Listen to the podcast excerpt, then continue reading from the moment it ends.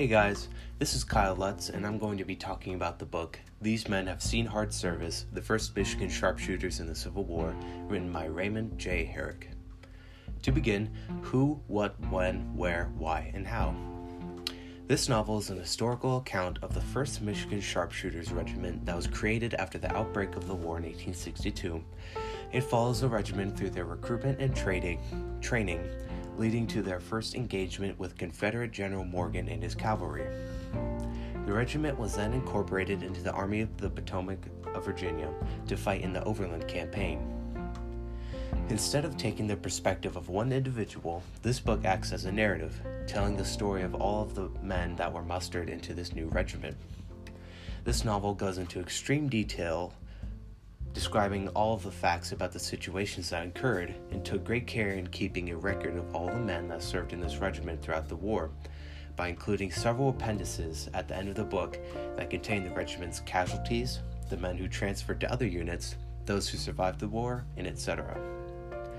One important aspect is mentioned by the author is how few historical records there are of this regiment, and, to quote the author, it would take a fair accounting to set forth the record of the 1,300 men who once called themselves the 1st Michigan Sharpshooters. In fact, only one of the surviving members of the 1st Michigan Sharpshooters that went on to reenlist in the U.S. Army wrote a 40 page biography detailing his time serving his nation. How are the Army values and warrior ethos illustrated within the book?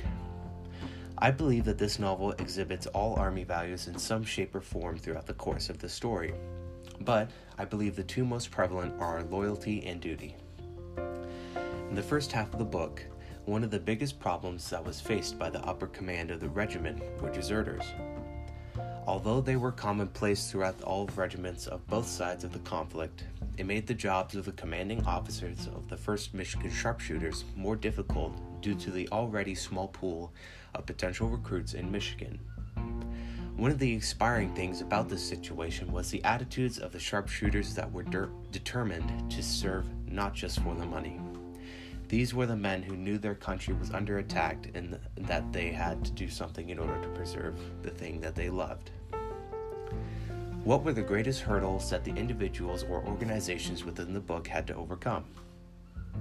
Despite being classified as an elite regiment, one of the basic things that this regiment lacked were adequate supplies and weaponry. For example, all the soldiers of the regiment were issued a typical Springfield rifle, which was a standard issue for many Union soldiers. This was very disappointing to many of the men and even led to some desertions, and unfortunately, they never received sharpshooting rifles until they joined with the Army of the Potomac a few years later. And not having actual sharpshooting rifles affected their ability to properly and effectively skirmish in the field of battle. What conflicts of diversity, equity, and slash or inclusion are seen within this book? The most obvious example of a conflict of diversity was the inclusion of Native Americans into the 1st Michigan Sharpshooters. While the commanding officers tended to have higher respect for these warriors, many of the recruits did not share their same perspective. Like many minorities in the United States at the time, the Native Americans incorporated into the regiment were assembled into their own unit, known as the Formidable Company K, while maintaining separation from the main force of white soldiers. Despite being treated as animals by their by other recruits, the Native American soldiers proved their capabilities in the battlefield, becoming some of the regiment's most dangerous fighters. Why is this book relevant to leadership today? What life and leadership principles did you gain from this book that are applicable to you as a student and future slash current leader? As stated previously in the introduction, one interesting thing about this regiment is how little historical records about, about them were kept. The men of this regiment went to hell and back, and yet they lacked the same records as other regiments from the war. The title of the book itself demonstrates how these men have seen hard service and that they deserve compensation for their sacrifices to their country. And the best way, the best way we can do this is by continuing to tell their story. This book is relevant today because it teaches us about being humble and having integrity, which to me are very important traits to have as a student and future leader. Tell us about a time within the book where the main character slash organization had to work closely with someone whose personality and values was different than their own. What contributed to these differences, and how did they overcome them?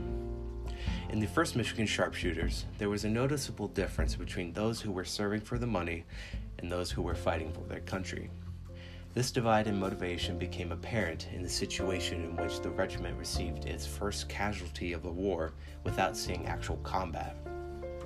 While on guard duty, Private Abel Shaw's rifle was loaded by an unknown soldier, while another soldier by the name of Private Charles Johnessy proceeded to set off Shaw's rifle. Instead of scaring Shaw, which the prank was originally intended to do, the musket ball fired from the rifle ripped through Shaw's shoulder, mortally wounding him. The regiment's surgeon was able to reattach his arm, although it would not be of much use. However, after a month of suffering, Shaw died from his wounds. Afterwards, Colonel DeLand was furious with what had occurred and demanded punishment. Although it was never disclosed, Private, Private Charles Johnessy is surely known that he had to live the rest of his life with this guilt of murdering someone. Give an example when the characters within the book struggled to build a relationship with someone important. How did they eventually overcome that?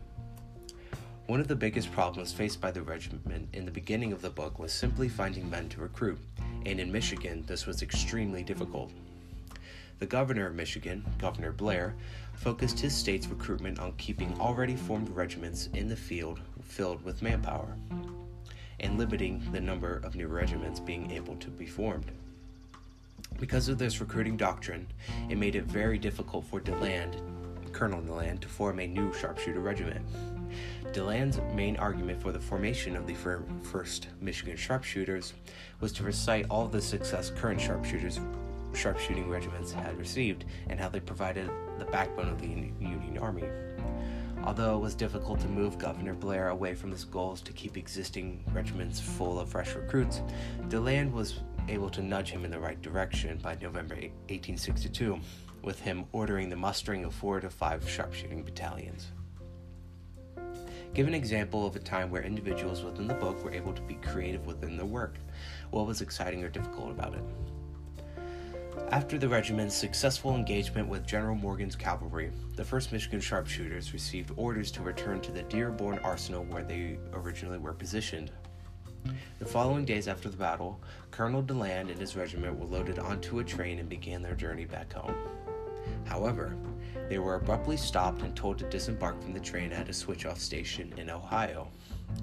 Furious and confused, Colonel DeLand contacted his superiors about transport back to Dearborn and what had happened, in which they replied there were no trains available at the time to transport them, but they could find a way to muster a train engine and a few boxcars to pick them up at noon the following day.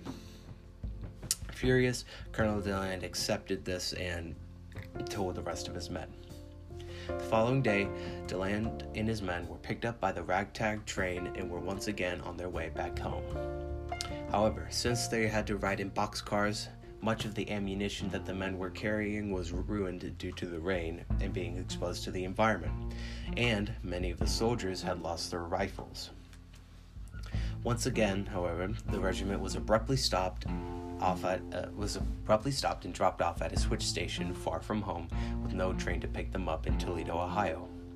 Once again furious, the colonel called his higher command about transportation, and once again no trains were available, but they could try to ride aboard try to ride aboard a mail train that was in Toledo, Ohio currently and was traveling towards Detroit.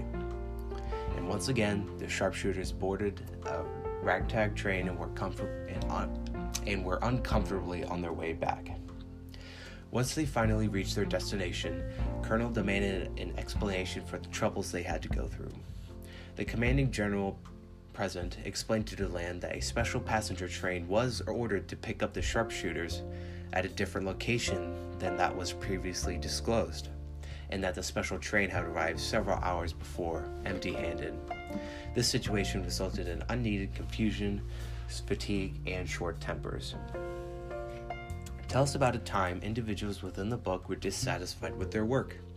What could have been done, in your opinion, to make it better?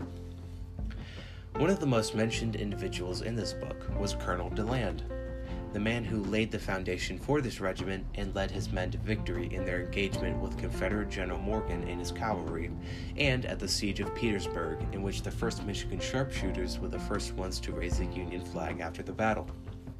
Despite these accolades, DeLand's reputation had been dealt several blows ever since he began his tenure in the U.S. Army. Before beginning his career in the armed services, Colonel DeLand was a newspaper journalist and was not afraid to spark arguments with others who would disagree with his opinion, and he would carry this attribute into his army career. Due to this, he had few friends outside and lots of enemies who took every chance they could to smear his legacy especially when the colonel would have to remove himself from active command in order to treat his wounds, which many thought was unnecessary. I believe that Colonel DeLand could have had a more reserved stance while in, com- in command of his regiment, although it was admirable that it is admirable that he held his ground and defended his beliefs. It was difficult for him to fight back when he was injured and taking hits from journalists and politicians.